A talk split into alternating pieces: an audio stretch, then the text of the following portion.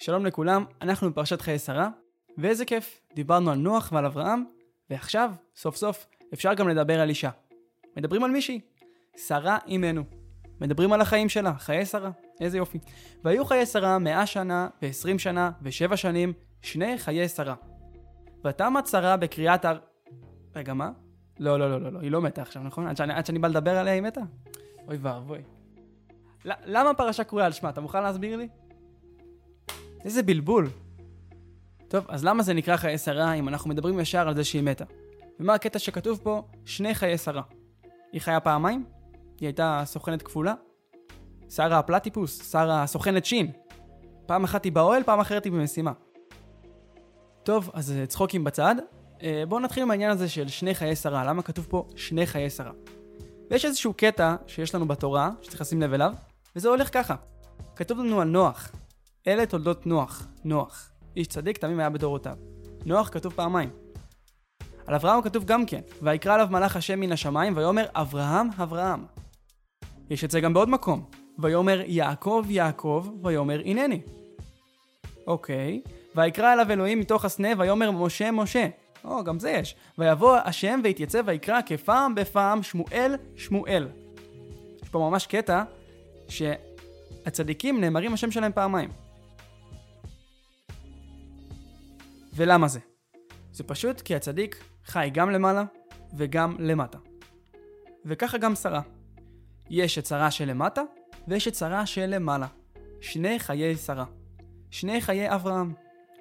והזוג הצדיק הזה, שחי חיים כפולים ומכופלים שכאלה, נקבר במערת המכפלה. איך שהזוהר אומר את זה בפשטות, הקדוש ברוך הוא עושה הכל שיהיה נמצא בעולם הזה כמו שנמצא למעלה. שהכל יהיה דבוק אחד בשני, וכבודו יהיה למעלה ולמטה. וזה גם מה שקורה פה. אוקיי, אבל בתכלס עכשיו בפרקטיקה, מה זה אומר לנו? שהצדיקים חיים פעמיים, שהם בשני מקומות, גם למעלה גם למטה? איך זה מדבר אליי? בעצם אנחנו יכולים לחלק את הקיום שלנו בעולם הזה לשני חלקים. יש את החיים הגשמיים ויש את החיים הרוחניים. לכל אחד מאיתנו הרי יש גם גוף וגם נשמה. ואנחנו למעשה, גם אם נרצה וגם אם לא, חיים חיים כפולים. יש את התהליך שהנשמה עוברת ויש את התהליך שהגוף עובר. אבל רק מי שעובר את שני התהליכים האלה ביחד, נקרא חי באמת. הרי אתה יכול להיות מחובר רק לקרקע, לחיות רק עם הגוף. נטו לחיות את החומר, אבל האם זה ייתן לך סיפוק אמיתי לאורך זמן? ממש לא. יש לו מנה, רוצה 200. אי אפשר למלא את התאוות האלה. תמיד הן יהיו ריקות. וכמה אפשר בכלל לרדוף אחרי תאוות? זה לא מגיע לשום מקום טוב. מצד שני, אפשר גם להתנזר ולחיות חיים כמו איזה מלאך או כמו איזה צמח. או אפילו פשוט לזרוק את כל מה שאתה יכול להיות ונטו ללמוד תורה, או נטו להקריב מעצמך ולהיות בשליחות. יש כאלה שממש נוטשים את הגוף שלהם בדרך. וזה לא רק בשביל דברים כל כך חיוביים, לפעמים זה גם סתם אנשים שמשוגעים לדבר מסוים, ופשוט חיים את כל חייהם בשביל אותו דבר. הבעיה שכשאתה חי חיים כאלה, בסופו של דבר אתה תרגיש חסך על עצמך, כי הגוף שלך מרגיש חסך, והוא כבר יפיל אותך לעצבות. אתה לא יכול להתעלל בו. אתה מזניח אותו, הוא יזניח אותך. אז יש פה קטע. אף אחד לא נולד כאדם כדי שהוא יהיה בהמה, ואף אחד לא נולד כאדם כדי שהוא יהיה מלאך. אדם תהיה אדם. פשוט תהיה אדם. מצד אחד, אף אחד לא מושלם, וגם מי שכביכול מושלם, הוא לא מושלם כי הוא מושלם. ומצד שני, אף אחד לא צריך להיות חייתי. כי אם אתה יצרי ובהמה, אז פשוט למה נולדת כבן אדם? פשוט תהיה קוף. המשחק הזה של השילוב בין השניים האלו, זה המשחק של השילוב בין השמיים והארץ. כשהאדם הוא בעצם היצור היחיד שמחבר אותם. רגליו בקרקע, אבל ראשו לשמיים. וזו חוויית החיים שרצוי שכל אחד מאיתנו יחיה. להיות בתוך העולם, אבל גם להיות מעל העולם. להיות בתוך החומר הפיזי וליהנות ממנו, לשמוח בו, ותוך כדי גם להיות מעליו. להתעלות מעל הגוף, ולהביא את עצמך כל הזמן למקום טוב יותר, ואת העולם למקום טוב יותר.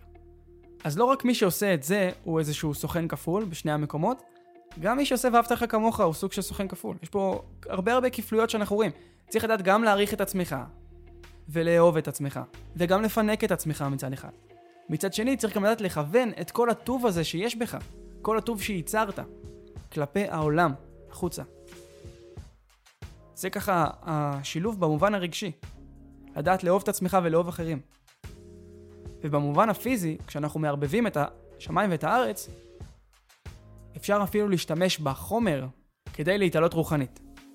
למשל, אתה לוקח משהו שמריח טוב, אתה מברך עליו, אתה מריח אותו, וואו. אתה הולך לשתות משהו כיפי שהולך להרגיע אותך. תתכוון, תברך, בום. אתה מגיע למקומות אחרים. כשאתה עושה נחת לגוף הפיזי שלך, אתה גם יכול לעשות נחת לנשמה שלך. וגם להפך, עם הרוחניות של הנשמה אפשר להתגבר על כל כאב וקושי של הגוף. ככה שבפועל אנחנו מבינים שהשלמות האמיתית מגיעה אך ורק כשאתה משלב את שני המקומות. רק כשאתה גם מכניס את השמיים לתוך הארץ, וגם אם הארץ מטפס לשמיים. מה שנקרא, והנה סולם מוצב ארצה וראשו מגיע השמיימה. מתוך זה שהוא מוצב ארצה, דווקא כשאתה מתחבר לארציות שלך ויודע ליהנות ממנה בצורה הנכונה, היא ממש יכולה להביא אותך כמו סולם השמיימה.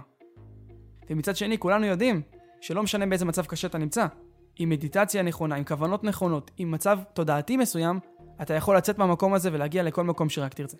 והקטע הזה שהחומר יכול דווקא להרים אותך, זה דבר שהוא מאוד מבלבל. אני שמעתי פעם אחת את ה... אה, שפע אותיות פשע, מה אתה לא יודע? סתום את הפה, הדביל. מה, אבל חומר, תאווה, זה מטעה, זה מבלבל, אנחנו צריכים לשאוף לקדוש ברוך הוא למעלה. זה נכון שצריך לשאוף למעלה, אבל מתוך הגוף החומרי שלנו. עם שמחה ועם יצר, ועם הכוח, והיופי, והתשוקה, והאהבה. וגם אם נופלים, כי יש איפה ליפול, זה בסדר. אשרי נשוי פשע כסוי חטאה. אשרי מי שמתעלם מעל הנפילות שלו ולא רוצה לחזור בהם. הקדוש ברוך הוא כבר ימחל לו על זה. ואפילו יותר מזה, גם אם נפלת ועשית תשובה, יש לך פה תשובה אמיתית, זה אפילו מביא אותך למקום טוב יותר. מעשים רעים שעשית יביאו אותך למקומות אפלים, שמתוכם תכניס אור ותעלים את כל החושך שחשבת שהיה. וזה רק נותן תוקף חזק יותר לאור. אנחנו צריכים גם וגם, ולא צריך לפחד מזה, זה ככה משהו, אם אנחנו רוצים לחיות חיים טובים באמת. אז זה לא החיים הכפולים שחיים שרה ואברהם, שני חיי שרה, שני חיי אברהם, זאת השלמות של החיים עצמם, ככה היא מתבטאת. כשמתחברים זה בתוך זה, והפרשה כתובה על שמה של שרה. כי שרה עשתה את זה.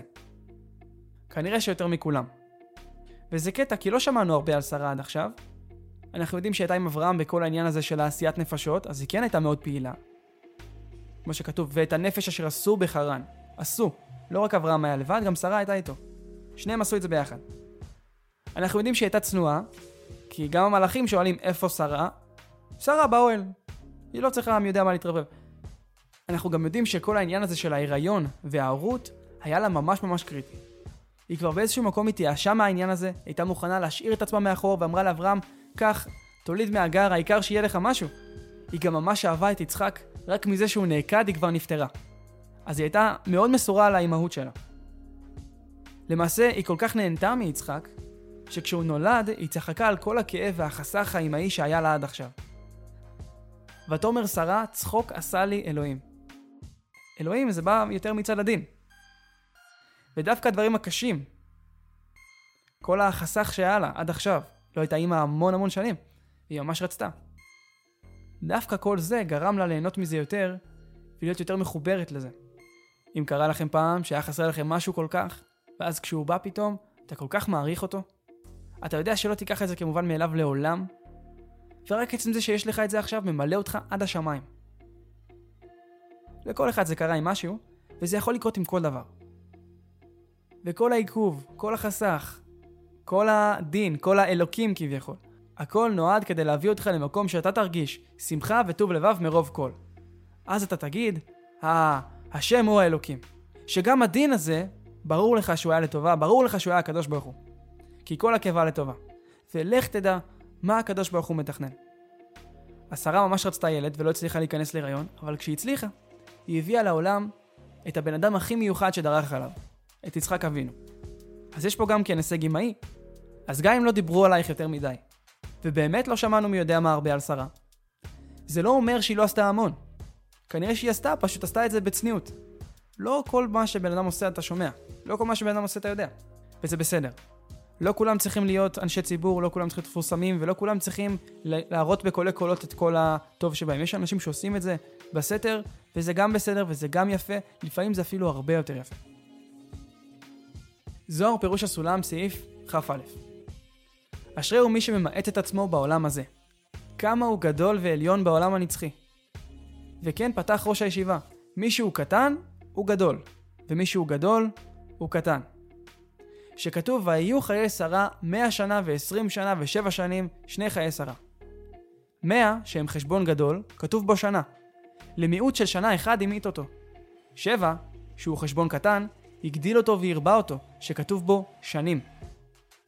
בואו ראה שאין הקדוש ברוך הוא מגדיל אלא למקטין את עצמו, ואינו מקטין אלא להמגדיל את עצמו. אשריהו מי שמקטין את עצמו בעולם הזה. כמה הוא גדול במעלה לעולם הנצחי. יש פה איזשהו עניין, וזה לא סתם נאמר על שרה ומתוך הפסוק הזה, זו מי שהיא הייתה.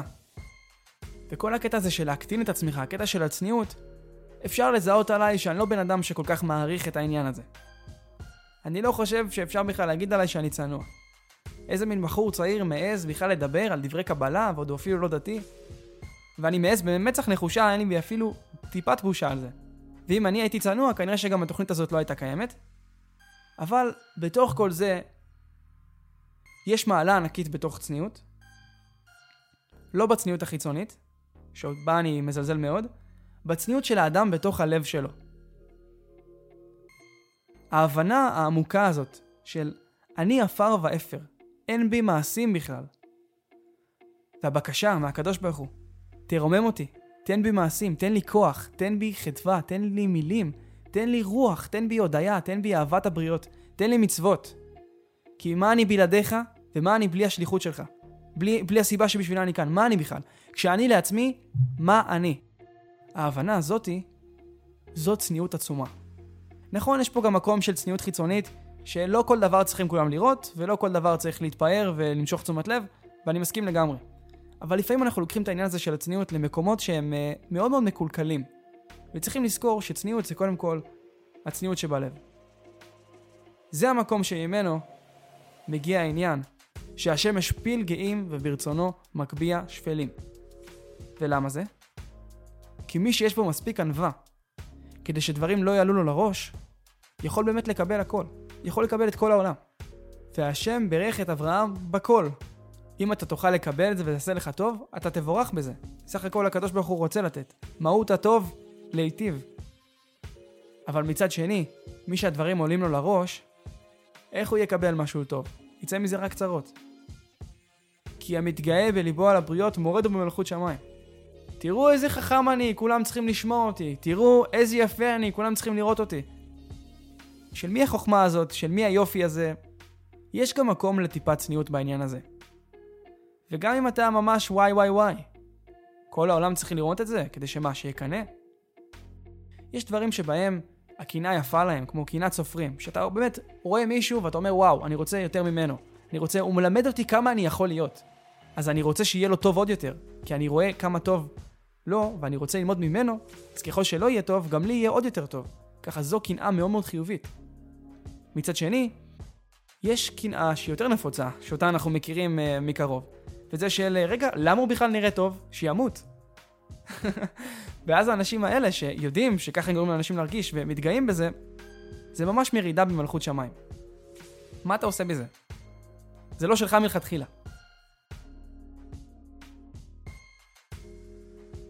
אז אברהם ושרה חיו חיים מלאי ברכות. בעודם במסירות ובאהבה, בענווה, בחיבור הזה בין השמיים לארץ, בהרבה מעשים טובים, והם הלכו לעולם שלהם זקנים ושבעים. כי לשם התורה מובילה אותך, למקום הזה. שתוכל לקדש על הכל וליהנות ממנו, גם מהחומר. שתוכל להכניס את הנשמה לכל דבר, גם לדברים הקשים והמחוספסים. וכדי שתוכל להכניס את הענווה שלך לכל מקום. לא משנה מה אתה תהיה. אין סיבה שלא תוכל להסתכל על אנשים בעיניים. אם אתה אדם, אז תהיה בן אדם, עם לב של בשר, שחי חיים אמיתיים. רבי אלעזר פתח ואמר, כתוב, גול עיניי והביט הנפלאות מתורתך. כמה הם שותים בני האדם, שאינם יודעים ואינם מסתכלים לעסוק בתורה. שהרי התורה הוא כל החיים, וכל החירות, וכל הטוב, בעולם הזה ובעולם הבא. כמו שנאמר, את מספר ימיך המלא, ויזכה לימים ארוכים בעולם הבא. בשביל שהם חיים שלמים, הם חיים של שמחה, הם חיים בלי עצבות, חיים שהם חיים. חירות בעולם הזה, חירות מכל. זה ממש קטע שצריך להקריא לכל מי ששואל משהו על היהדות. מי שעוסק בתורה, זה מה שהוא אמור לחוות. חרוט על הלוחות. אל תקרא חרוט, אלא חירות. התורה אמורה להביא אותך למקום כזה של חופש אמיתי. חופש גם מהשטויות של עצמך. חופש להיות עסוק בטוב. חופש לקדש את הכל. חופש למשוך אנשים בימין. חופש להאיר פנים ולעשות ואהבת לך כמוך. כי איך נראה בן אדם שהוא בן חורין? שאין לו מגבלות, שאין לו בעיות והוא שמח וטוב לו. מה, איך בן אדם כזה נראה? זה פשוט מאוד אדם שעסוק בלחלק את כל מה שיש לו לכל עבר, בכל דרך, בסתר ובגלוי, כי מה עוד הוא כבר יכול לעשות? בחייאת רבאק. מהות הטוב להיטיב. ואין נותן מה שאין בו. ולפעמים אנחנו מרגישים שוואו, הלוואי והייתי יכול להיות כזה. אבל אני כל כך רחוק משם, כרחוק מזרח ממערב, מה אני יכול לעשות? וזה בדיוק העניין, שאתה יכול פיזית לעשות. אתה תעשה את הטוב הזה. ואתה תעורר אותו. ואז הוא יתעורר מתוכך. ואז אתה תהפוך להיות זה שנותן את הטוב, ואתה תהפוך להיות אותו מטיב שחשבת שאתה לא יכול להיות. כי בכולנו זה קיים. והעולם הזה נמשל קצת ללבנה בהקשר הזה, שאם אנחנו מסתכלים על הלבנה אנחנו אומרים זה מאור, היא מאירה. אבל הלבנה אין לה שום דבר מעצמה. היא בסך הכל מחזירה את האור.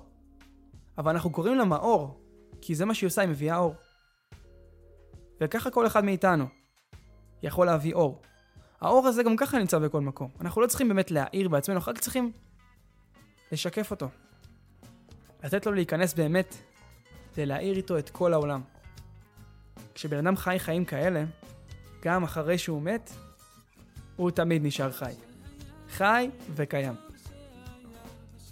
מקווה שנהנתם, ונתראה בפרק הבא.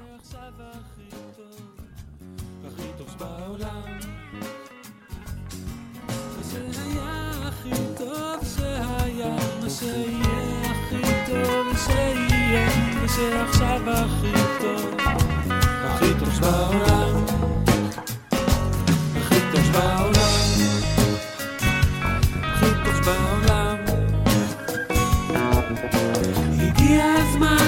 הזמן שתדליק את הנר, הגיע הזמן שתשחרר, הגיע הזמן שתפתח את הדלת מבפנים.